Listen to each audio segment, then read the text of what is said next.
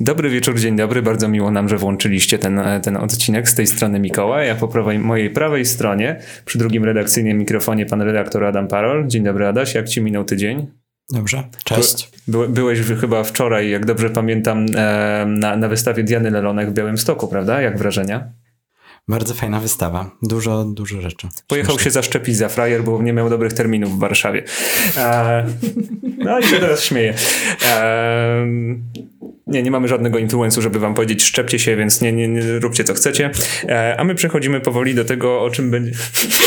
No szczepcie się, ludzie. No, a, szurze. Nie, Dobra. wiesz co, jak, jak sobie mówię, myślę o tym, że mam kogoś namawiać do szczepienia, to wyobrażam sobie, że jestem takim Cezarem Pazurą na, na billboardzie, więc rezygnuję z tego planu zawczasu. A spotkaliśmy się dzisiaj z Julitą Zembrowską po to, o, żeby porozmawiać, przepraszam was, bo słyszycie na pewno z tyłu, że ktoś stuka, a ja właśnie widzę, jak pan na jedenastym piętrze na dachu niesie rynnę, więc e, wiedzcie, że mamy remont dachu e, i cieszcie się z tego, że będzie nam zimą ciepło, latem zimno, o, fantastycznie, więc my musimy się cieszyć właśnie nagrywając dzisiaj w tych okolicznościach. A spotkaliśmy się z Julitą dlatego, żeby porozmawiać o jej fantastycznym pomyśle i koncept storze, czyli o sztukach. Dowiedzieliśmy się o tobie pierwszy raz, jak otworzyłaś pop-up store na Powiślu. I wtedy Adam do mnie zadzwonił i powiedział: Mikołaj, coś trzeba tam zrobić, nie? No i tak ten, jakoś ten temat krążył, tam ja miałem jeden podcast, potem my założyliśmy drugi podcast, wiesz, tak sobie gdzieś tam cały czas byłaś, byłaś z tyłu głowy, aż w końcu jakieś chyba dwa tygodnie temu uznaliśmy, że to jest ten moment, my już dojrzeliśmy, e, więc e, czas, czas się z tobą spotkać i porozmawiać o sztuce albo o sztukach właśnie. I wybraliśmy się w celu researchu do twojego sklepu, bo nigdy tam wcześniej nawet nie byliśmy. W sensie, wiesz, widzieliśmy wszystko na socialach, na, na, powiem, że na Vogue'u, jakby ktoś jeszcze nie czytał. I, i uznaliśmy, że to jest czas na te takie... I też chcieliśmy się z tobą spotkać, bo nie wiem, dlaczego miałem pewne wrażenie, że jak masz sklep, to tam pracujesz. Ale... E, I wybraliśmy się na Chmielną. I odwiedziliśmy twój sklep, masz fantastyczne, fanta- fantastyczną obsługę w sklepie. Byliśmy tak ugoszczeni jak nigdy w życiu i tak szczerze jak nigdy w życiu. Jak wszedłem i powiedziałem, że nie mam karty kredytowej, to on powiedział: a to porozmawiamy szczerze. Eee, ja w samych komplementach się o tobie wypowiadał, więc to... Bardzo miło. Bardzo miło. Cześć w ogóle wszystkim. Eee... To, to bardzo miło, Janek przestał już pracować właśnie w sztukach, zrezygnował i w piątek był jego ostatni dzień, więc od teraz, od wtorku już będzie nowa osoba, ale mam nadzieję, że tak samo gościnna. To, to pozdrawiamy Janka w takim razie. Tak. Tak, nie, dziękujemy. Dał, dał, dał wizytówkę do ciebie, więc to wiesz, nie, nie, nie ukrywał. Nie, nie, nie mówił, że to jego sklep, więc są fantastyczne. Eee, I trafiliśmy tam i słuchaj, to jest tak, z jednej strony we wszystkich wywiadach mówisz o tym, że chodzi o to, żeby sztukę pokazywać na żywo, sprzedawać na żywo, że jeżeli masz jakiś biznes online, to on jest obok, w sensie ten twój sklep online jest obok. No ale te wszystkie wywiady są sprzed pandemii, jakby na to nie patrzeć. I czy cała ta pandemia, cały ten, no nie moda, bo to jest trochę trudno to nazwać modą, ale ta rzeczywistość online'owa zmieniła twój biznes? No koniec końców byłaś jednym, w pewnym momencie byłaś jednym z niewielu miejsc, w którym można było zobaczyć sztukę. Cały ten pomysł polegał na jakiejś takiej dostępności. Zależało mi na tym, żeby można było wejść, wybrać coś, zapakować i po prostu wyjść ze sklepu.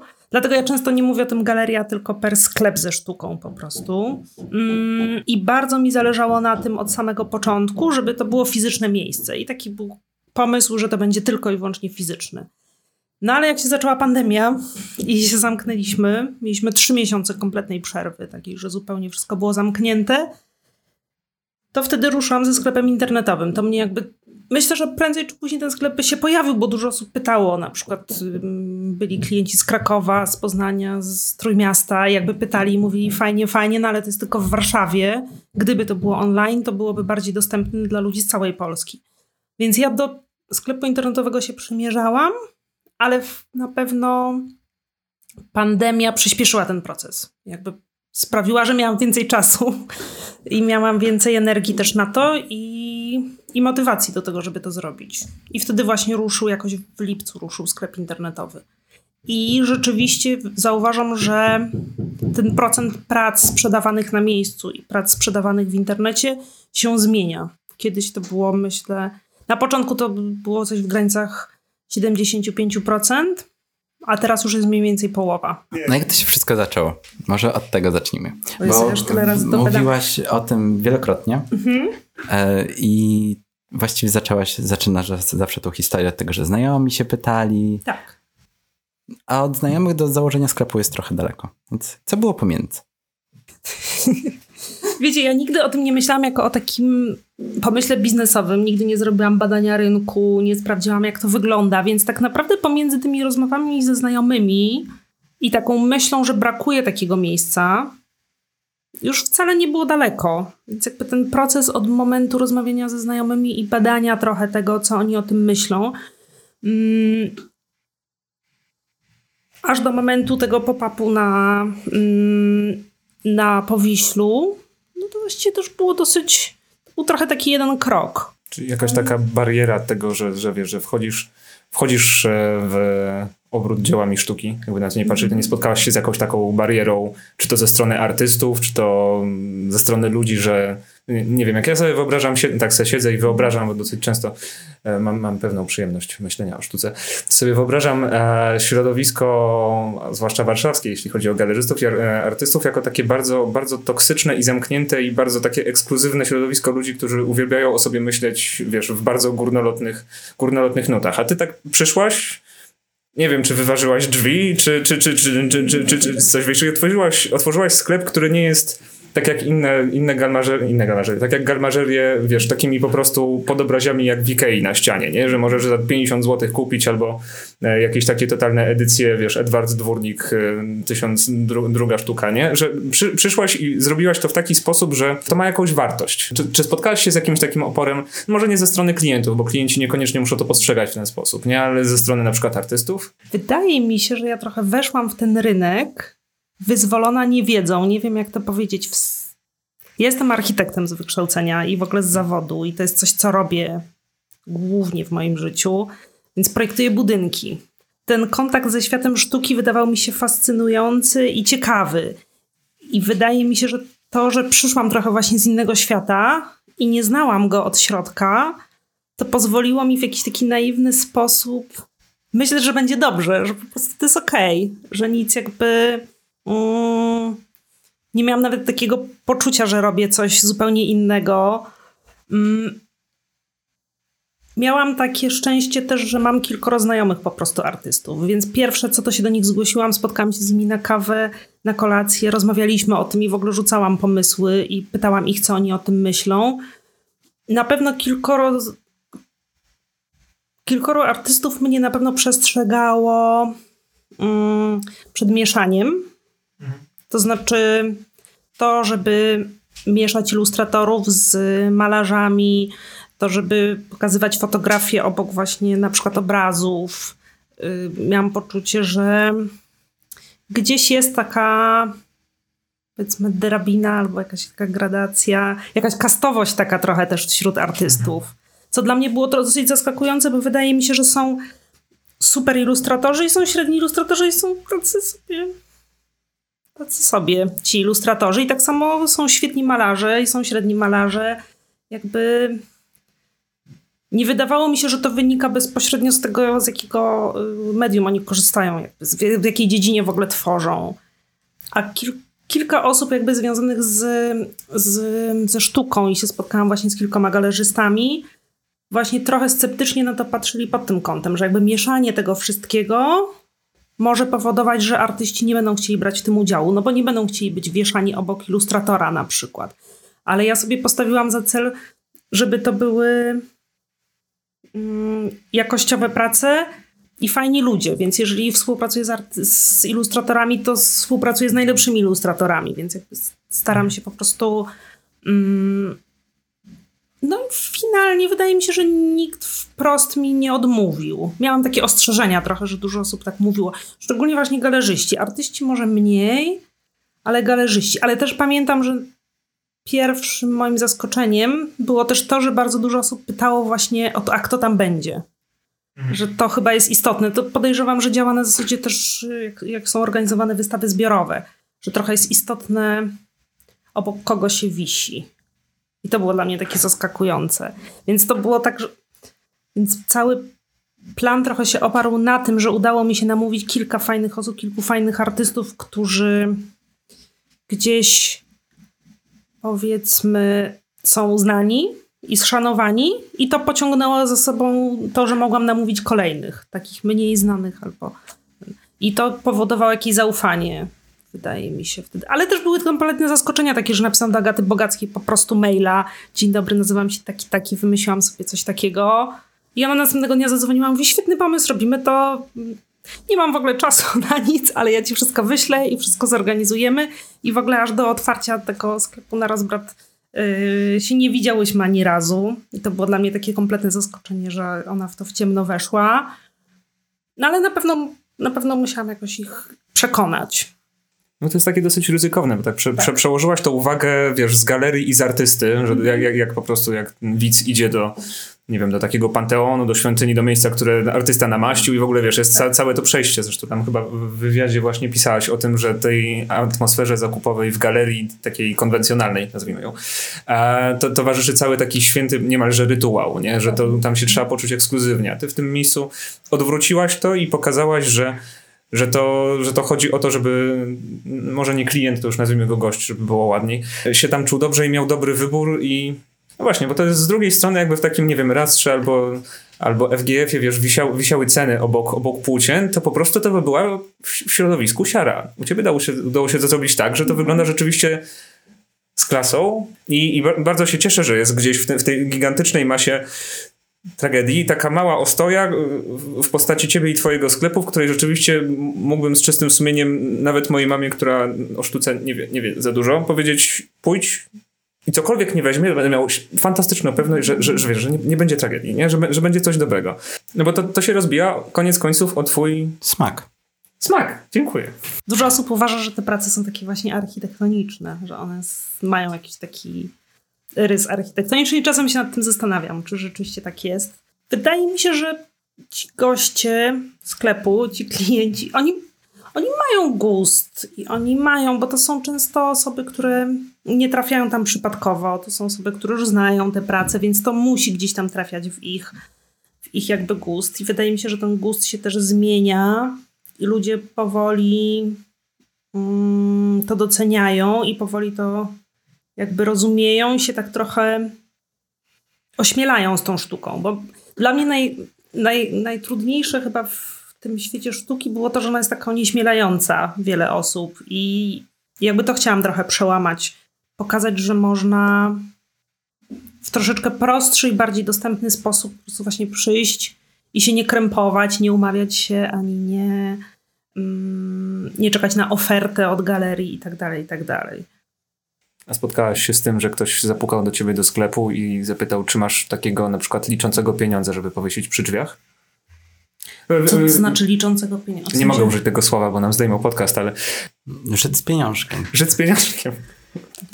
Wiesz, ale dlaczego? Nie, nie rozumiem. Bo to jest taki klasyk, jakiś taki... Nie, w sensie, czy... Nie rozumiem tego pytania, Mikołaj, też w ogóle. Jezus Maria, jesteście sami. Może to jest jakiś... Może to jest jakieś skojarzenie, którego ja nie rozumiem. Nie, też nie wiem, o co chodzi. To może to jest mój problem. Nie, dobrze, to ja pójdę z tym do psychiatry. Ale powiedziałaś... Nie, to nie jest aż tak poważne, myślę. Może to jest, wewnętrz, może to jest jakiś wewnętrzny żart twój, wiesz? Może to jest mój wewnętrzny żart. To ja wrócę do, do, do kwestii tego, że powiedziałeś, że te prace są architektoniczne. Bo może, no, może taki motyw, może takie przeświadczenie, może stereotyp, oby, e, że architekci też w pewnej warstwie swojej pracy są bardzo, bardzo techniczni, ale w pewnym momencie jednak są artystami. I... W momencie, w którym dochodzi do tego, żeby jakoś, w jakiś sposób zinkorporować sztuki wizualne w, w kategorii na przykład obraz, grafika ze swoją sztuką, czyli z architekturą, to ta sztuka w ich mniemaniu ma stanowić pewną scenografię dla ich dzieła. I traktują to bardzo przedmiotowo. Czy zauważyłaś, czy, czy właśnie, czy to jest stereotyp, czy zauważyłaś jakąś taką tendencję, czy... Wiecie, ja w ogóle projektuję budynki, duże budynki i się zastanawiam, czy ty nie mówisz o wnętrzach i o projektantach wnętrz trochę. Ja nie miałam okazji współpracować w swojej pracy architektonicznej z żadnym artystą, w związku z tym jakby wiadomo, że M V R D V robi coś tam z Alicją Białą i robi piękne jakby murale i w ogóle wypełnia całą przestrzeń tą sztuką. Nie, nie, nie, nie, nie wiem, chyba trudno jest tak zdefiniować i powiedzieć tak sztywno, że zawsze tak jest. To trochę też jest, ja nie lubię też takich osądów, no bo nie każdy architekt jest taki sam. Jest bardzo dużo różnych architektów. I profesor Budzyński jest zupełnie inny niż ja. Nie, nie wiem, czy znacie. Twórcę B W, tak, między tak, innymi. Tak. Dosyć ekscentryczny i specyficzny człowiek. Już nie mówiąc o autorze najlepsze... W budynku telewizji polskiej, no więc jakby to... Bardzo zeufemizowałaś, mówiąc ekscentrycznie, ale... Można, można... Ja najbardziej lubię, jeśli chodzi o sztukę w architekturze, tak już czuję, że może, mogę to powiedzieć. Uwielbiam w Sądzie Najwyższym kariatydę. Mm-hmm. Trzy kariatydy z, z tyłu na parkingu. To jest mój po prostu ulubione użycie sztuki. To, że miało być z przodu, miało tak. być to piękne wejście, no ale... Oni mają kariatydy na, na, na parkingu? Tak, tak, z tyłu. To fakt. To, że, a to też profesor Budzyński. Tak, tak, tak, tak. To, to rzeczywiście się zgadza. Ale fajnie, w ogóle chciałabym kiedyś zrobić jakiś projekt z artystą. Rzeczywiście to by było bardzo dobre. Jak docierasz do artystów? W sensie, czy, czy to już osiągnęło ten punkt, że artyści dzwonią do ciebie i pytają: Julita, czy, czy, czy, czy możemy u ciebie wisieć, czy to raczej ty zabiegasz o względy? Bardzo szybko się pojawili ludzie, którzy sami się odzywali. W momencie, kiedy to zostało gdzieś opublikowane w mediach, po prostu ruszył wtedy ten miesięczny, miesięczny sklep na Powiślu. Spotkałam się ze znajomymi artystami, których znam, i właściwie z każdej rozmowy wychodziłam z pięcioma kolejnymi nazwiskami i kontaktami do kolejnych osób. Wydaje mi się, że tam się wszyscy trochę znają. Zresztą rzeczywiście na A S P nie studiuje dużo osób. Już hmm. nie pamiętam, ale k- któryś malarz mi mówił jakby jakieś liczby, ile jest na malarstwie na A S P osób na roku. No to nie dziwne, no trochę wszyscy się znają. Środowisko jest się... gigantyczne. Tak, tak, tak, tak. Ale to rzeczywiście pokazuje, że, że, że, że, że jeżeli nie spotkałaś się z żadną odmową i artyści sami zaczęli się w pewnym momencie zgłaszać i, i wiesz, to, to oznacza, że zapełniłaś bardzo poważną e, dziurę w rynku. I... Tak, muszę przyznać, że teraz ilość ludzi, którzy się zgłaszają jest, jest, jest spora. Jest spora. Ja się staram każde portfolio i każde prace jakby przejrzeć i tak dalej, ale też ze względu na to, że fizycznie ja nie mam za dużo miejsca, to też nie, staram się nie przyjmować bardzo dużo zgłoszeń i bardzo dużo prac. Ten twój sklep jest bardzo też... urokliwy, jak się tam idzie, to się po prostu tak jak... Ja, ja miałem wrażenie, że w którymś momencie... Tak, że w którymś momencie, wiesz, wy, wypadnie Hugh Grant z lat dziewięćdziesiątych zza rogu z kawą i rozleje ją na Julię Roberts, nie? W sensie po prostu byłem autentycznie pewien, a to, to, to jest, wiesz, tuż obok Chmielnej, tej, tej, tej obsku, obskurnej, strasznej Chmielnej, nie? Wchodzisz w taki bardzo mały... W bardzo, bardzo... Zaułek. Za, zaułek, tak. E, to, to kolega, który już nie pracuje w twoim sklepie, powiedział, że stałym, stałym widokiem zza szyby są e, jest takich parę alternatywek z kawą, które tam si- si- siedzą i straszą klientów. To, to, to też, też mnie bardzo urzekło. Tak, tak, tak. Tam są takie dzieci poprzebierane w jakimś takim japońskim albo koreańskim stylu, więc jest to dosyć niesamowite, bo są ubrane całe na różowo albo całe na czarno, z jakimiś wstążkami, w niesamowitych makijażach. Yy, tak, mają takie... I to jest reguła rzeczywiście? Tak, ja właśnie się zastanawiam i nawet rozmawiałam, bo obok jest księgarnia azjatycka i myślałam, że oni do nich przychodzą, yy, ale ci, ci w tajfunach nic nie wiedzą na ten temat, więc nie, może jest jakaś szkoła po prostu. Yy, yy, bardzo to jest ciekawe. Kiedyś podsłuchałam, że właśnie jakiś dziecko mówił, że musi już iść na japoński. Że... I to są w sumie takie nastolatki. Albo przychodzą po tą herbatę, która jest okropna i słodka.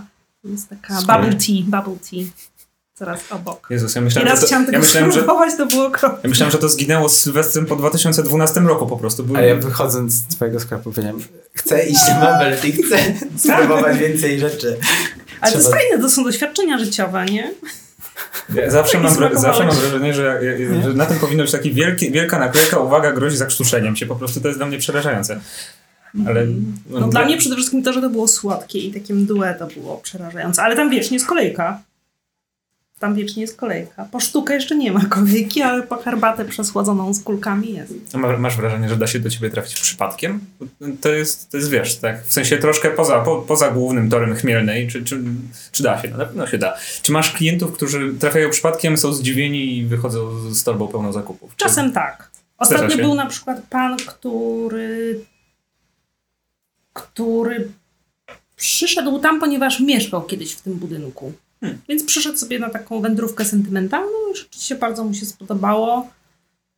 Yy...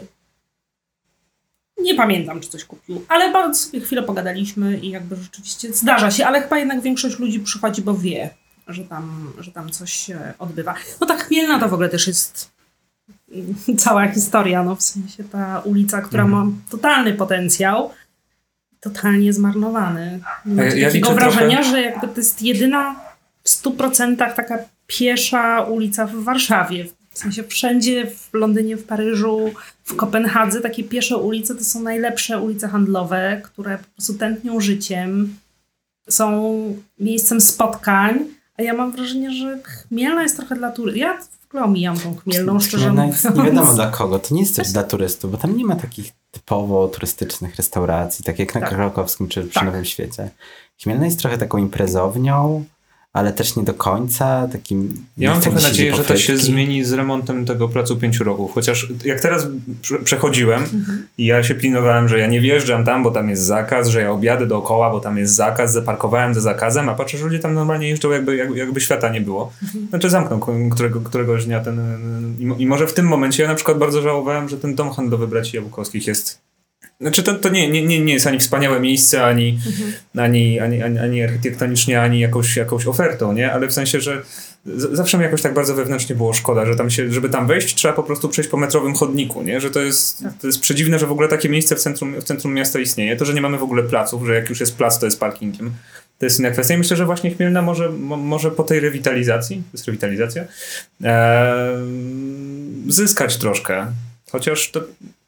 A Też... dlaczego wybrałaś w ogóle Chmielną? Dlaczego akurat, w sensie po prostu... A, sorry, to ja się odsuwam od was. Po prostu był, był lokal i biorę, czy spodobał ci się, nie wiem, spodobało ci się miejsce, czy to jakiś jest mhm. konkretny... Nie wiem, czy pamiętacie, tam był w ogóle super salon kiedyś. Taki super salon. Fajny sklep z książkami. Ja jak tam weszłam pierwszy raz, to miałam wrażenie, że jestem w Berlinie. To był taki...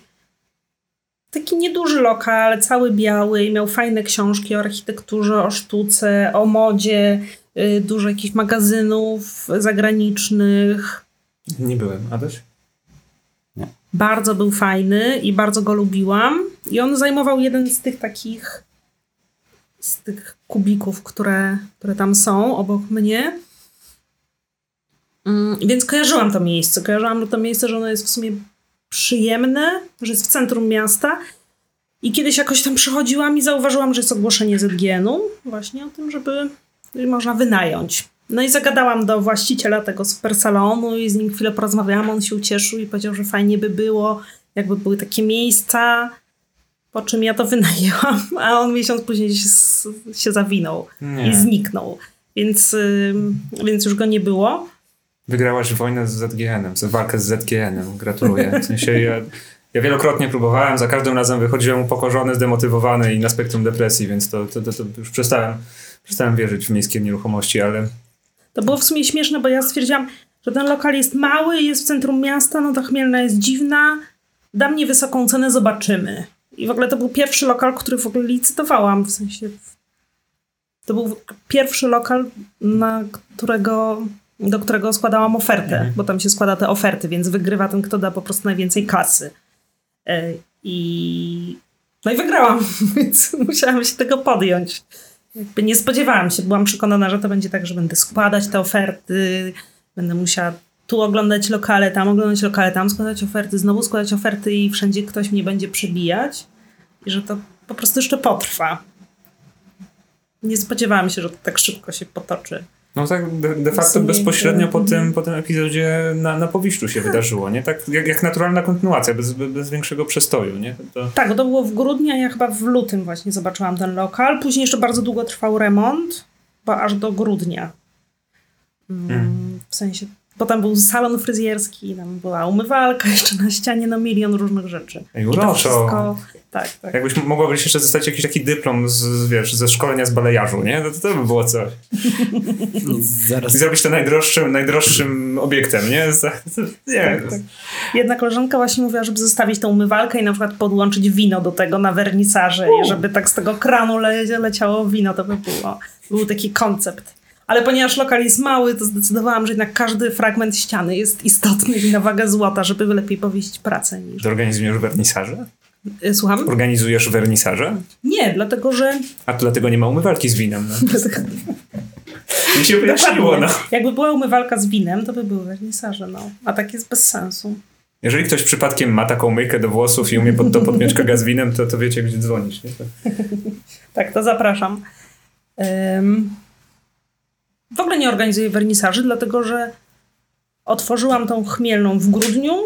Styczeń był taki, żeby trochę odsapnąć i się uspokoić po tym grudniu remontowym i też świątecznym, bo grudzień jest bardzo intensywny po prostu handlowo. Mhm. Ludzie kupują strasznie dużo.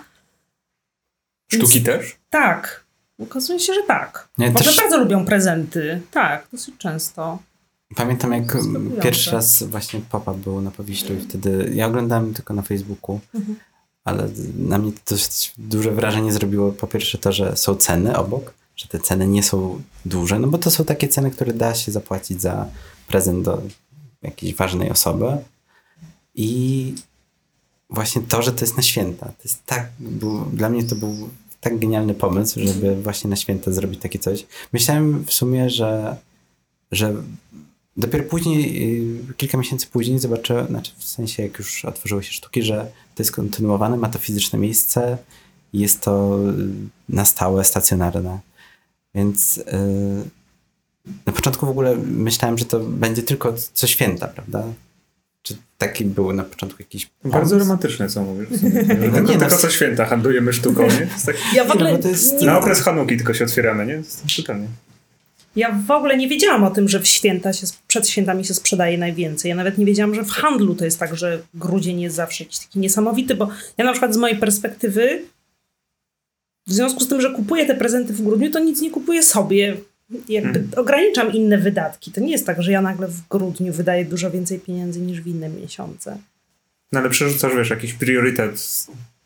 No, no tak. Są sklepy, tylko... które wiesz, żyją tak jak, tak jak, nie, nie, jak miejscowości nadmorskie, żyją pomiędzy majem a wrześniem, nie? Tak są niektóre sklepy, w których przez cały rok nikogo nie zobaczysz, się okazuje nagle, że, że w grudniu zarabiają na cały rok. To...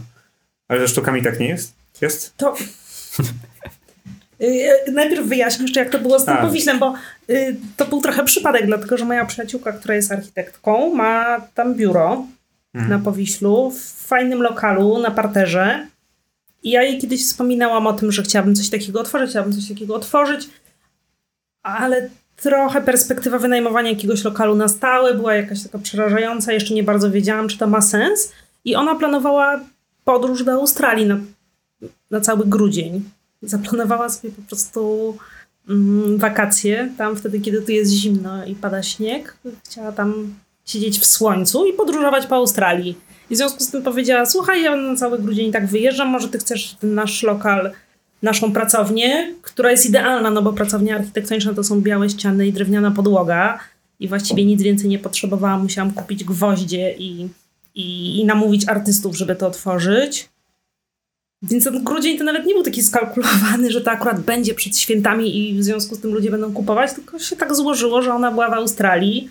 Mhm. Pracownia była pusta i powiedziała, jeżeli chcesz, to bierz i rób z nią co chcesz. Spróbuj przez miesiąc, zobaczysz, czy to w ogóle zadziała. I z jednej strony pamiętam wtedy, miałam takie wrażenie, że fajnie, że jest grudzień, a z drugiej strony było też bardzo dużo konkurencji. To znaczy, że w grudniu się odbywa bardzo dużo targów, bardzo dużo różnych ym, kiermaszy, jakieś tam targi sztuki dostępnej. Bardzo, bardzo dużo jest wtedy też innych rzeczy. Pamiętam, że wtedy też był... Art Yard Sale chyba, już nie pamiętam, ale też byłam zdziwiona, jakby targi plakatu też były, no jakby mnóstwo, mnóstwo różnych rzeczy się odbywa w grudniu, więc z jednej strony grudzień jest fajnym miesiącem handlowym, no bo dużo ludzi kupują, no ale z drugiej strony też duża konkurencja, bo wszyscy, wszyscy intensywnie pracują na to, żeby tam u nich akurat dać te pieniądze. Takie mam wrażenie, ale to, że to było w grudniu, to tak trochę przypadkiem po prostu wyszło. To nie było jakoś skalkulowane. Akurat się po prostu zbiegło z planami wakacyjnymi mojej przyjaciółki. Tyle. I w sumie chyba okazało się przebojem wtedy. Pop-up store był chyba bardzo mocno odwiedzany. Dużo się działo też na Facebooku.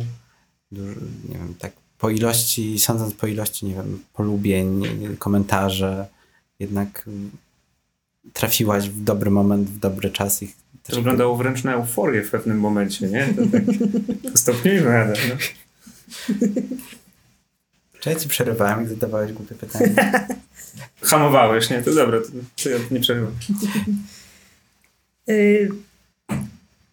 Rzeczywiście w pewnym momencie nawet jak...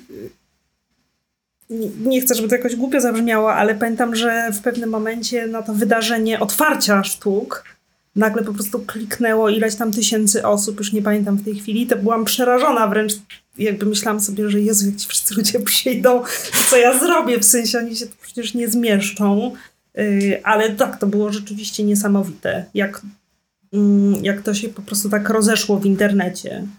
To w sumie, yy, to w sumie było bardzo mobilizujące, ten grudzień był fajny, yy, byłam bardzo zadowolona, klienci byli bardzo fajni, był bardzo pozytywny odzew i artyści też byli zadowoleni, więc zdecydowałam, że będę szukać czegoś na stałe. No i teraz na lokal na Chmielny już wynajęłam na stałe. Na trzy lata mam umowę, zobaczymy jak będzie dalej z zet gie enem słynnym, ale...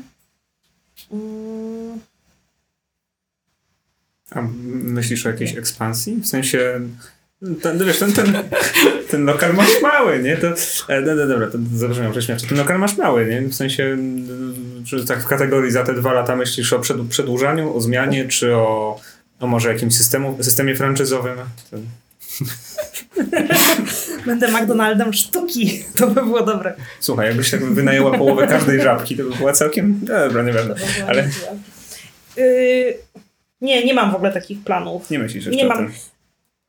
Pasuje mi ten lokal dlatego, że jest sensowny też cenowo. Ja nie mam hmm. wysokiego czynszu tam i to mnie nie obciąża i to nie powoduje, że w jakimś pośpiechu albo w jakimś szale muszę koniecznie po prostu zarobić na to, żeby, żeby to działało. Po prostu robię to... Dzięki temu myślę, że mogę to robić w jakimś takim spokoju. Pewnie, gdybym miała lokal przy Mokotowskiej, powiedzmy, to może bym sprzedawała więcej prac, może bym sprzedawała te prace za większe pieniądze też, może to by były po prostu drożsi artyści i tak dalej, ale nie wiem do końca, czy bym pasowała. Ja mam też takie trochę poczucie, mm, że fajnie jest wsadzać takie miejsca, w, nie do końca fajne miejsca w mieście. To znaczy, że to w ogóle dobrze działa, to znaczy, że mam nadzieję, że taki... taki sklep może przyciągnąć jakiś inny sklep, który by był ciekawy na tą Chmielną i wtedy ona jakoś odżyje i się zrobi trochę lepsza. W ogóle Chmielna ma, ma takie, takie ten... dwa plany, dwa formaty, bo główny, ten, to jest ten główny, tak. gdzie, gdzie są restauracje i bubble tea, mhm. i po, podwórka i te skwery, gdzie tak. są vintage story, właśnie sztuki, gdzie są też lepsze księgarnie. Restauracje, gdzie są jakby tak, można zjeść dobrą pizzę, a nie taką pizzę na kawałki jakąś przypadkową. Mhm. Tak, więc, więc to jest ten drugi plan. Nie wiem. No, nie wiem jak będzie. No zobaczymy. Zobaczymy. Ale. Na razie jest mi tam dobrze. Ja też przeszłam dosyć dosyć dosyć mocno przeżyłam remont i uzgadnianie remontu z zet gie enem i z konserwatorem zabytków. E- Więc, więc nie śpieszę mi się do nowego miejsca, jak sobie myślę o tym, że będę musiała czekaj, czekaj, w nowym miejscu hmm. robić remont i wiem, że tam to się wydaje. Tam masz białą ścianę i drewnianą podłogę. Jaki, jaki, jaki remont z konserwatorem zabytków trzeba tam było konsultować? Bo ja chciałam przemalować witrynę, bo tam była witryna, okay. która nie była oryginalna, co też było pewnym absurdem, bo ta witryna nie jest oryginalna, um, tylko jest, podejrzewam, z lat dziewięćdziesiątych w kolorze wiecie, mlecznej czekolady. Hmm. No w takim najgorszym bardzo klasycznym kolorze siusarki okiennej. Bardzo mi nie pasował ten brązowy kolor, więc chciałam to przemalować na coś neutralnego, na co pani z biura konserwatora powiedziała, że nie. Że szary kolor kompletnie nie pasuje do całego tego budynku. Co jest ciekawe, bo tam każdy z tych boksów, bo to jest wszystko podzielone też na, taki, na takie boksy, mm. ma swój własny kolor, więc jakby każdy ma jakiś inny kolor i nikt nie ma brązowego właściwie, więc byłam zaskoczona. No więc okazało się, że po prostu moi sąsiedzi tego nie uzgadniali z konserwatorem, po prostu sobie przemalowali. A ja, ponieważ weszłam na taką uczciwą ścieżkę, to już musiałam do tego doprowadzić. Miałyśmy kilka spotkań i w końcu stanęło na takim beżowo-szarym kolorze, takim, który nawiązuje do płytek przy wejściu. No i się udało, ale musiałam dostać zgodę na to, żeby to przemalować. Więc to trwało w ogóle. W ten sposób też... nie robiły cię wszystkie inne sklepy w, w tym budynku, tak? To jest... Na razie nie widzę, żeby przemalowywali to jakoś w pośpiechu, w związku z czym myślę, że pani tam nie zgłosiła tego. Tej samowoli budowlanej, którą oni tam podjęli, przemalowując te inne lokale. Um... No sam Z G N jest też trudny w tych formalnościach, dlatego że oni wymagają pełnego, kompletnego projektu. Tam był jakiś skomplikowany projekt elektryczny, do którego nie mieli mnóstwo uwag, no to się ciągnęło, później trzeba czekać na... Więc w momencie, kiedy podpisałam umowę jakoś w lutym albo w marcu, ekipa weszła w listopadzie dopiero do...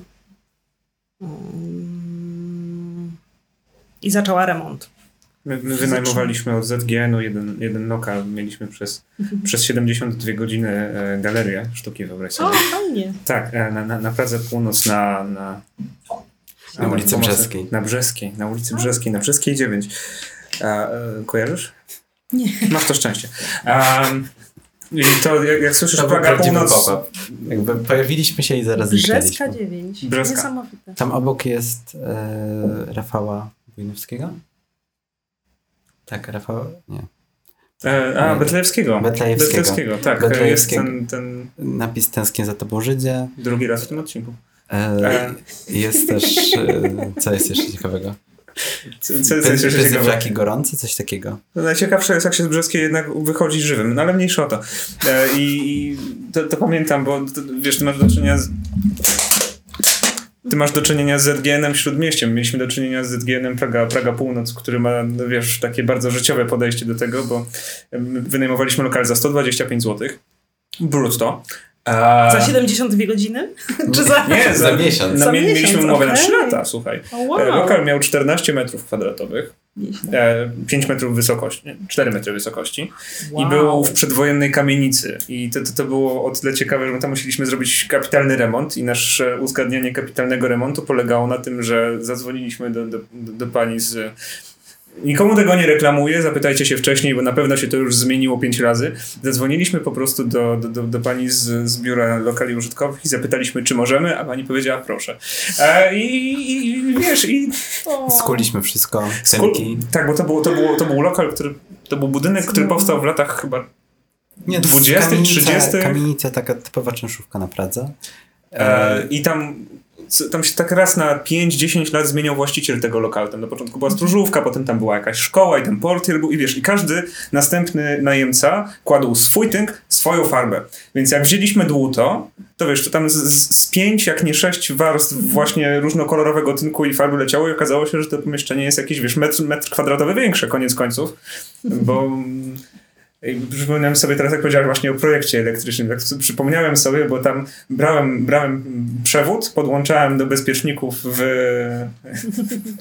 na, na ścianie przy rozdzielni i ciągnąłem do lokalu. To, było tak, to, to jest tak niesamowite. W sensie, nie, nigdy nic nie wynajmę na Śródmieściu. W sensie, zwłaszcza po tej rozmowie, którą właśnie chyba, chyba ją opublikuję koniec końców, bo sobie zamk, zamknę tą, tą wypowiedzią, którą właśnie prowadzę wszelką możliwość wynajęcia lokalu miejskiego. Ale... Piękne. Ale może właśnie ja mam takie podejście, że ja chciałam to zrobić tak no, ale porządnie, może trzeba było zadzwonić. Tak, to też jest mój zawód, tak. Że ja na co dzień robię takie rzeczy, tak. Że, że dostajemy te pozwolenia na budowę i robimy wszystko A, zgodnie z prawem. Sztuki są twoim głównym zajęciem, czy, czy jednak bycie architektką? Nie, ja jednak jestem architektką. Jestem architektką na co dzień i pracuję właściwie od poniedziałku do piątku. Ja w sztukach jestem tylko w soboty. A w tygodniu właśnie jest... Dotychczas był Janek, który zrezygnował dopiero co. Nie dlatego, że mu się nie podobało, tylko będzie robić dyplom i się na tym skupia. Mm. A od wtorku zaczyna pracę Julia, więc Julia będzie tam na co dzień.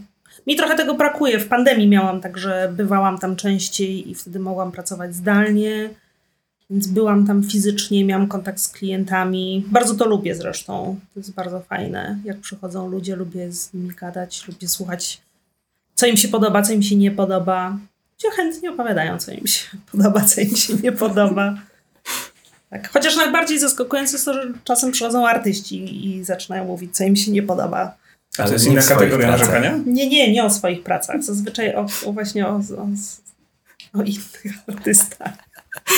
Tak, zdarza się. To jest taki mój ulubiony typ właśnie artysty. Zazwyczaj to są trochę starsi ludzie, którzy przychodzą i najpierw trochę pytają o pracę, zaczynają je krytykować, po czym sami się przedstawiają, że są artystami i chcieliby w związku z tym ze mną współpracować, więc to jest dla o. mnie zawsze zaskakujące.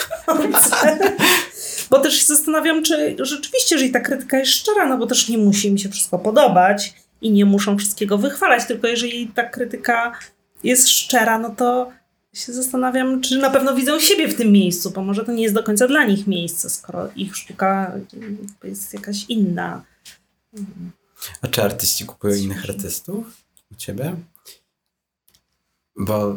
Czy artyści kupują... Czy, czy, czy dajesz zniżkę na legitymację Z P A P-u? Jest... Nie pytał. Nie pytał, więc w sumie nie wiem. Nie, bo ja na przykład... Zastanawiam się. Pamiętam zawsze z domu, że u nas się wala, walało dużo jakichś takich gwarzy, jakichś rzeczy, które mama mhm. na przykład się wymieniała, czy, czy to z innymi artystami. To właśnie to jest to, co chciałam powiedzieć, że chyba artyści między sobą się po prostu wymieniają. Że czasem, tak, ostatnio była właśnie u mnie Julia Mirny i ona mówiła, a super jest ten artysta, muszę się do niego odezwać, to się jakoś wymienimy. Więc podejrzewam, że to się dzieje jakby trochę poza kulisami. Ja też mam taki nietypowy koncept, chyba o tym nigdy nie mówiłam, bo to są takie już zupełnie jakby kulisy, ale ja nie mam wyłączności na tych artystów. To znaczy, że ja stwierdziłam, że w związku z tym, że to nie ma być kolejna galeria sztuki, która się po prostu otwiera, to też może ona powinna trochę działać na innych zasadach. Więc jakby artyści, którzy ze mną współpracują, mogą sprzedawać pracę w sztukach, mogą sprzedawać pracę przez Instagram, w internecie, mogą sprzedawać w innej galerii, mogą... No, właściwie mogą nawet stać na, na, na rynku i, yy, i sprzedawać te prace. Jakby nie mam z tym żadnego problemu. Yy, rozumiem, dlaczego galerie jakby się opiekują artystami i mają tą wyłączność. A ja uznałam, że ja też nie daję artystom tego, co daje im galeria. To znaczy, że mm, rozumiem to w taki sposób, że jeżeli artysta ma podpisaną umowę na wyłączność z galerią, to ta galeria się nim opiekuje. W związku z tym on nie musi się w ogóle zajmować tą sferą taką handlowo-finansową. Yy, galeria mu wtedy organizuje wystawy, publikacje i inne rzeczy. Mm. I ja zamierzam robić wystawy i też promuję tych artystów na tyle, na ile mogę, ale nie mam takiego poczucia, żebym się nimi zajmowała. Też przez to, że ich jest tak dużo, to ja nie mogę się na nich wszystkich skupić i jakby ich promować. W związku z tym też nie wymagam tej wyłączności. Więc równie dobrze ci artyści mogą, mm, mogą sprzedawać te prace sobie sami. I podejrzewam, że pomiędzy artystami, ponieważ oni też się w dużym stopniu znają, a w ogóle teraz internet też w ogóle umożliwia takie rzeczy, że można do kogoś napisać i pójść do artysty przecież do pracowni, po prostu obejrzeć jego pracę i można się albo wymienić, albo po prostu kupić. A czy podjęcie współpracy z mhm. artystami, artystkami, którzy już byli reprezentowani przez inne galerie, znaczy oczywiście na pewno musiałeś najpierw odezwać się do galerii, czy w ogóle... taka współpraca byłaby możliwa? Czy galerie jakoś reagowały niechętnie, że nagle ich wielkie artystki pojawią się w sklepie ze sztuką, gdzie normalnie można wejść z ulicy, nie trzeba dzwonić, są podane ceny? Czy, czy miałaś tak, że Miałam to rzeczy... było takie zaskoczenie? Miałam rzeczywiście jedną taką historię i trochę byłam zdziwiona, bo właściciel jednej galerii... Nie musisz mówić jakie. Nie, nie, nie. Poczekajcie, inaczej. Zacznę od tej strony. Jak zaczęłam to wszystko robić, to oprócz tego, że gadałam z moimi znajomymi, którzy są jakoś ze światem artystycznym związani, odzywałam się do artystów, których znam, to oprócz tego też czasem pisałam w ciemno do artystów, którzy mnie nie interesują i do galerii, z którymi chciałabym współpracować, więc pisałam maile yy, albo dzwoniłam. Yy, I wśród artystów było zainteresowanie i bardzo takie sympatyczne przyjęcie i zainteresowanie tematem. Natomiast galerie raczej nie odpisywały na te maile. Więc jeżeli udawało mi się nawiązać współpracę z jakąś galerią, to przez artystę. To znaczy, że spotkałam się z artystą albo z artystką i ten artysta albo artystka rozmawia z galerzystą i wtedy ta współpraca się nawiązuje. Właściwie ani razu nie udało mi się tej współpracy nawiązać jakby od strony galerii jeszcze. Wręcz nawet pamiętam, że z jednym artystą rozmawiałam, był bardzo zainteresowany i bardzo mu się ten pomysł spodobał. Skontaktował mnie z galerzystą I on w rozmowie telefonicznej powiedział, że chyba zwariowałam, przecież to jest kompletnie bez sensu, dlaczego on miałby sprzedawać pracę tego artysty u mnie. I to było takie zaskakujące. I trochę, no oczywiście, no rozumiem, to jest jakiś ich biznes i jakby, tylko wydawało mi się, że jednak ja celuję w trochę innego klienta, w trochę inną półkę i trochę, że to jednak nie jest do końca taka, taka, że to nie jest taka ścisła jeden do jednego ścisła konkurencja, tylko że to jednak jest trochę, trochę inna rzecz. Ale fakt faktem jest, że jeżeli współpracuję z galeriami, a współpracuję z kilkoma, to dlatego, że zainteresowałam tym artystów i to artyści jakby dogadali się z tymi galerzystami i ci galerzyści wtedy są chętni, jakby są bardzo sympatyczni i, i miło się układa ta współpraca, ale nigdy nie trafiłam jakby do tej współpracy przez galerię, tylko zawsze to jest jakby oddolnie przez artystę, bo artysta mówi, to jest fajna rzecz, zróbmy coś takiego, interesuje mnie, chciałabym albo chciałbym zrobić coś właśnie bardziej dostępnego, coś dla ludzi, coś takiego prostszego. I często, właściwie wiek, czy większość prac, które sprzedajesz, te edycje mhm. powstały specjalnie jakby z myślą o sztukach? Czy są to też yy, prace, które są, nie wiem, w jakiś tam sposób dopiero... Mhm. Czy po prostu... Yy, trafiają w obieg w ten sposób? W sensie, w sensie nie, mi chodzi o to, czy są specjalnie tworzone z myślą o sztukach edycje. Pierwszy mój pomysł, taki bardzo spójny i klarowny, był taki, że to będą właśnie edycje specjalnie zrobione do sztuk. To znaczy, że mm, rozmawiam z artystami, którzy na co dzień tworzą obrazy, fotografie, inne rzeczy i dla sklepu przygotowują też te edycje. No i stąd też sama nazwa, że to jest ta sztuka na sztuki. Że to zawsze będą jakieś powtarzalne prace. Ale ten pomysł się trochę... Um, spotkał z rzeczywistością? Spotkał z rzeczywistością i też trochę ja go sobie przemyślałam. To znaczy nagle dla mnie...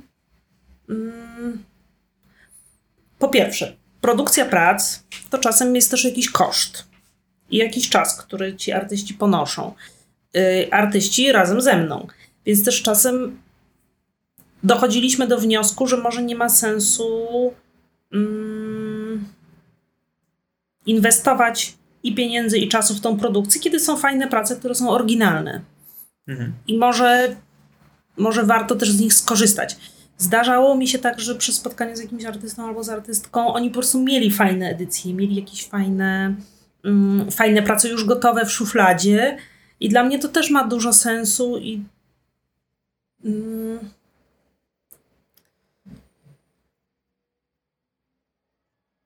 nie wiem, to nie jest do końca jakieś takie ekologiczne podejście, ale zdałam sobie sprawę z tego, że może nie trzeba koniecznie wyprodukować czegoś nowego, że, że jakby można po prostu z czasem wygrzebać coś wartościowego, fajnego z szuflady, co artysta stworzył dwa, trzy lata temu i to nie zawsze musi być koniecznie coś jakiegoś nowego, świeżego i tylko i wyłącznie mm, związanego z moim sklepem. Więc ten, więc ten koncept trochę się tak rozrósł i trochę, i trochę zaczął działać tak bardziej organicznie. Więc jeżeli po prostu ja uważam, że jakaś praca się nadaje, jeżeli artysta też uważa, że się nadaje, no to uznajemy, że dwie głowy mają rację jakoś to i to wstawiamy wtedy. Okej, okay, czyli dyskontujesz rynek sztuki. Podoba mi się. Ale... Dyskontuję rynek sztuki. No właśnie, ja się czasem zastanawiam, co właśnie ci ludzie z rynku sztuki o tym wszystkim myślą, ale ja, ja nie sądzę, żeby jakieś duże galerie myślały, że jestem jakimś zagrożeniem albo jakimś tutaj wielkim graczem, który tu zrewolucjonizuje cokolwiek. Jeżeli coś, to wydaje mi się, że to jest mm, że to jest pomocne, że to powoduje, że że ludzie zaczynają kojarzyć jakieś nazwiska, zaczynają kojarzyć jakieś galerie, że też, mhm. też chętnie jakby ja je promuję i często też promuję tych artystów, z którymi współpracuję. Więc... Um... Mam wrażenie właśnie, że ta bariera pomiędzy tym, czy...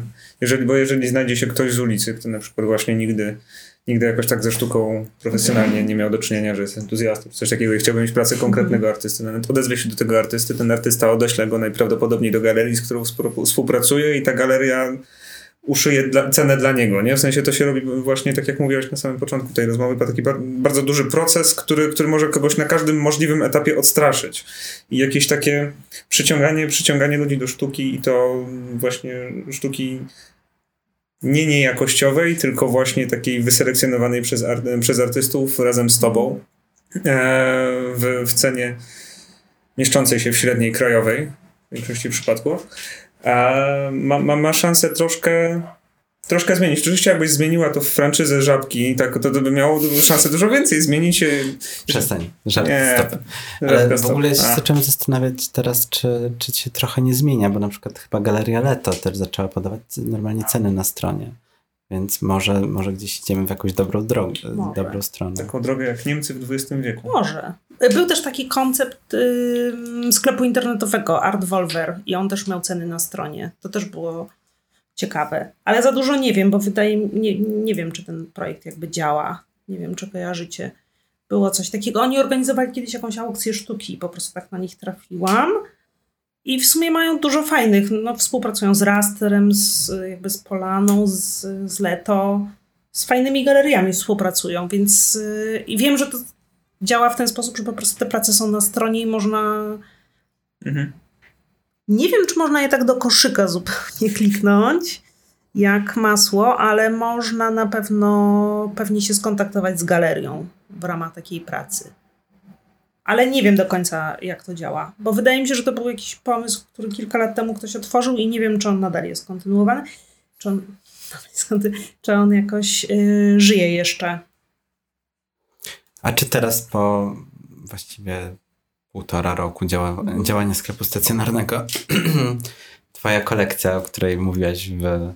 Nie pamiętam, czy w wywiadzie do, dla, czy dla Woga, czy dla Hyga, mhm. e, czy się już rozrosła bardziej? Bo to jest, myślę, że to jest wielka pokusa, żeby, no to są piękne rzeczy, żeby mieć tak. je w domu. No ja na szczęście mam małe mieszkanie, no nieszczęście mam małe mieszkanie i jest pełne. Ja trochę nie mam miejsca fizycznie na to, a trochę nie mam takiej potrzeby, żeby kupować prace po to, żeby one gdzieś leżały na szafie i się kurzyły, tylko po to, że może kiedyś one zyskają na wartości albo, albo że... Chociaż może jakbym kupiła większe mieszkanie, to miałabym więcej ścian, może powinnam zacząć je skubać. Mam taką pokusę raz na jakiś czas w związku z pracami, ale też bardzo dużą satysfakcję i przyjemność mi sprawia to, że klienci je kupują. I jak jest dobra praca i dużo osób ją chwali i dużo osób o nią pyta i to mi to sprawia bardzo, bardzo dużo przyjemności. A gdyby było tak, że dostaję taką pracę od artysty i od razu ją sobie chowam gdzieś na zaplecze. Mm. No tak, to by tego nie było. Jeszcze na koniec. Ale na pewno tak, na pewno jest to kuszące. No. Czasem się nad tym zastanawiam. Ale też mam takie mm, ostatnio myśli, że trzeba było może coś kupić. Była jedna super praca Tomka Opalińskiego, która była zarezerwowana przez jedną panią. Od tego czasu już nie robię rezerwacji. Była zarezerwowana i ona tak przeciągała, przeciągała, przeciągała kilka miesięcy, aż dwa dni przed świętami w ogóle, dwa dni przed Wigilią zrezygnowała nagle i wtedy pomyślałam, może ja powinnam ją kupić sobie. No ale następnego dnia przyszedł klient i ja od razu powiedział, biorę. Więc, więc nie, nie miałam na tej chwili na zastanowienie się. Mnie bardzo urzekło to, że powiedziałaś jakiś czas temu, że przy, przychodzą goście i klienci i goście i klienci. I klientki, i gościnie do twojego sklepu i, i, i komentują, że są w stanie z tobą porozmawiać, porozm- porozmawiać o tym, o tym, co widzą. Ja w sensie nie wyobrażam sobie tej sceny, nie wiem, w Zachęcie, w Muzeum Narodowym, gdzie panuje zmowa milczenia właśnie i takie, wiesz, brakuje tylko, żeby jeszcze rozdawali kapcie przed wejściem, żeby za bardzo nie hałasować, nie? I że nie, nie spodziewałem się i bardzo mnie, tym, bardzo mnie zaskoczyłaś, że, że, że, że ludzie rozmawiają z tobą o sztuce. Myślałem, że to jest, wiesz, takie tabu po prostu jak konto bankowe w tym kraju, że po prostu ludzie nie chcą o tym rozmawiać. Trochę to miejsce do tego powstało i wydaje mi się, że właśnie takie drobne rzeczy, to, że to jest wyeksponowane, nie trzeba się umawiać specjalnie, tylko po prostu można wyjść z ulicy, właściwie każdy może wejść, To, że są te ceny na przykład, to jest taki drobiazg i jakby te metki, które są przy pracach, to nawet nie jest tylko mm, to nie jest tylko cena, tylko ja zawsze też opisuję, co to jest za technika, mm, w jakiej edycji powstała jakaś praca i wtedy ludzie bardzo chętnie pytają. To jest w sumie, powtarza się kilka pytań właśnie, co to jest ta edycja i na, na jakiej zasadzie to działa, co to znaczy właśnie, że praca jest sygnowana i numerowana. Ludzie chętnie jakby się dowiadują o tym. I, i zastanawiam się czasem, czy gdyby poszli właśnie do galerii, kiedy nie ma takiej informacji, to czy by pytali o to, czy gdyby po prostu galerzysta w pośpiechu powiedział, no i to jest edycja tam trzy na piętnaście, to czy by w ogóle z- zapytali o to, co to w ogóle jest ta edycja. Może się wydawać oczywiste, ale naprawdę mhm. wydaje mi się, że wiele osób zwyczajnie nie wie. I, i, i, i to mnie akurat cieszy, no bo wydaje mi się, że to fajnie jest, fajnie jest, żeby ludzie się dowiadywali. Też wydaje mi się, że jest mała, mała jakaś taka świadomość mm, i mało też są doceniane w ogóle edycje. Szczególnie jakieś takie papierowe prace artystów. Ale pamiętam, że jak właśnie otworzyłam to przy Chmielnej, to przyszła dziewczyna, która pracowała w Fundacji Katarzyny Kozyry i właśnie powiedziała, że to jest super pomysł, że w Londynie i w Berlinie jest mnóstwo takich miejsc, a że w Warszawie właśnie nikt tego nie robi i że po prostu w wielu galeriach na zachodzie ludzie kupują właśnie edycje, że jakby to mhm. ludzie wolą mieć fajne prace i ciekawych artystów, a wcale nie potrzebują mieć właśnie oryginalnego, gigantycznego obrazu za, za jakieś tam tysiące funtów czy euro, a, a mogą mieć po prostu dobrze zrobioną edycję. Często limitowaną i tak dalej. I że po, powoli się robi taki rynek na zachodzie kolekcjonerów w ogóle edycji. Yy, I wtedy pamiętam, że mi to bardzo... W ogóle nie miałam o tym pojęcia, bo właśnie nie, nie, nie, nie sprawdzałam, jak to działa. A ta jej opinia jakoś mi dodała na pewno skrzydeł i sobie pomyślałam, że może to jest fajny trop. Tak mi się wydaje, bo też jak rozmawiałam z galerzystami na początku, to oni w ogóle na pomysł samych edycji tak patrzyli trochę sceptycznie. To znaczy, że podejrzewam, że w galeriach jednak mało się sprzedaje edycji. No, wiem, że Raster w sumie jest jedną z niewielu galerii, które te edycje tak. robi. Tak, teraz się zastanawiam, no od jest, kiedy je robi. Czy, w ogóle to jest kiedy? Śmieszne, bo kiedyś czytałam, że oni od tego zaczynali, że to był ich właśnie koncept, że brali fajnych, yy, znanych, cenionych artystów i namawiali ich na to, żeby zrobili coś, litografię, jakąś, yy, jakiś sitodruk i tak dalej. I trochę od tego zaczynali. Ja trochę o tym nie wiedziałam i dopiero jakiś czas temu wpadłam na taki artykuł, że oni... Kiedyś byli właśnie takimi młodymi, alternatywnymi gośćmi, którzy właśnie stali w opozycji do takich klasycznych... Gdzieś, gdzieś, gdzieś o tym czytałam. No teraz... To nawet książki teraz... na ten temat pisano, słuchaj. Ale ja nie, nie wiedziałam o tych, nie, nie wiedziałam o edycjach, że te edycje były w jakiś sposób zamierzaniem. Tak. A w ogóle teraz w twoim sklepie można kupić kilka prac, które wiszą na wystawie w Katowicach, w Galerii Szarej. Tak. We współpracy z Fundacją Sekset kropka pe el i z Galerią Szarą. Jak w ogóle do, do tego doszło? Czy... Sekset się do mnie odezwał.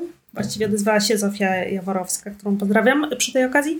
Zosia się odezwała i zapytała, czy nie chciałabym w tym uczestniczyć. Oni potrzebowali po prostu takiego zaplecza... Mm, handlowego i też miejsca fizycznego, w którym będzie można te prace zobaczyć i ewentualnie kupić. Więc, więc w ten sposób to się nawiązało. Igor Bloch, który jest kuratorem tych wystaw, wybrał z artystami pracę i stworzył tę edycję. A my jesteśmy takim takim finalnie po prostu sklepem i dystrybutorem tego. To znaczy my mamy sklep internetowy, mamy te produkty po prostu na stronie, na Instagramie. I mamy miejsce, gdzie klienci mogą odbierać te rzeczy. Mamy też system płatności kartą, więc, więc można po prostu u nas wygodnie. A Sekset tego nie miał. No i galerie sztuki też nie miały takiego jakby zaplecza i, i stąd się to pojawiło. I bardzo się cieszę, bo to jest bardzo fajna akcja. Dochód jest przeznaczony na działalność edukacyjną Seksedu, więc, więc też taki szczytny cel, że można ich wesprzeć w edukowaniu Polaków. No i też można kupić prace, które są teraz bezpośrednio na wystawie. Tak, Więc... tak, zdecydowanie. Bardzo, bardzo polecam. Jeszcze zostały. W sumie jeszcze każda edycja ma kilka egzemplarzy. Najszybciej się sprzedaje Pola Dwórnik, która zrobiła super pracę, czułość i zrobiła mm, zrobiła edycję piętnaście i tam już naprawdę tam chyba dwie sztuki zostały. Ja myślałem o albo o Żukowskim, albo o Adachu. Ale to to tak. To, to mini, będziemy jakoś chyba powoli kończyć. Co tym Słońce zachodzi. Tak, a to, powoli się robi żeby podłączyć, żeby podłączyć lampkę tutaj, bo to, to musiałbym przewrócić tą blaszaną szafkę za mną, a wiem, że w słuchawkach byście tego mogli nie wytrzymać. Wobec czego będziemy, będziemy powoli kończyć. Julita, bardzo Ci dziękujemy, że chciałaś, zechciałaś do nas przyjść. Um, bardzo nam było miło. Jeśli ktoś chciałby się poczuć jak na Notting Hill i zobaczyć przepiękną, jasno-beżową stolarkę okienną, to zapraszamy... Zamiast brązowej, która miała być brązowa, według Mleczna pani czekolada. Konserwator, tak. A, to zapraszamy tak mniej więcej w połowie Chmielnej, niezależnie z której strony idziecie na odcinku bliżej Nowego Światu, trzeba skręcić w prawo lub w lewo. Szajs. Zawsze mówię za panem z książkami, bo tam za jest taki pan z książkami, bardzo charakterystyczny i taki już...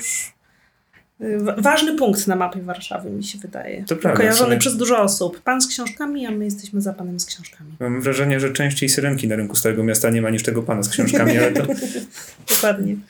A, i, i, I tak. W takim razie jeszcze raz dziękujemy Ci bardzo. Wszystkich zapraszamy do Twojego sklepu, zapraszamy na online, zwłaszcza, zwłaszcza przed lekcją japońskiego. Jak nie macie co robić, to możecie też wejść do sklepu. A, i... i, i. Wiem, że ona mi mówi, że mam tatusiowe żarty, ale to, to dobrze, to już do, do, do innego. Ja również bardzo dziękuję. To był mój pierwszy w ogóle w życiu podcast. I nie wiem, trochę się stresuję, jak wypadłam. Mam nadzieję, że będzie dobrze, że dużo nie nudziłam. I zapraszam i na Chmielną, i do sklepu internetowego, i na Instagram. Będziemy robić fajne rzeczy z fajnymi artystami. Nadasz? Mądre słowo? Nie, ja się chciałem zapytać, czy dalej jest dziwnie słyszeć swój głos. No to już godzina minęła w słuchawkach, nie? To... Zapomniałam, tak o chyba... tym. Zapomniałam o tym. No, zapomniałam o tym. Mhm. Chyba się skupiałam na tym, żeby nie mówić, cofać się do tyłu, albo... Nie powiedziałaś nic takie... takiego. Ja powiedziałem dwa razy. Dwa, powiedziałam dwa... dalej kontynuować, czego też nie lubię. Oj, tam bo to jest stresujące. Ale to tak jest. Pa, patrz, nie mówiłaś nic o Żydach na przykład. Dobrze, mniejsza. O, o rzeczywiście nic. nic o Żydach. I to wszystko nie musi wpadło. Być pocięte. Nie, ale ja to po, będzie musiało ja być. Ja po prostu to, to wypikam w ten sposób, żeby to brzmiało jak przekleństwo. Dobra, bo to brzmi, jakby to miała być klamra całej tej rozmowy.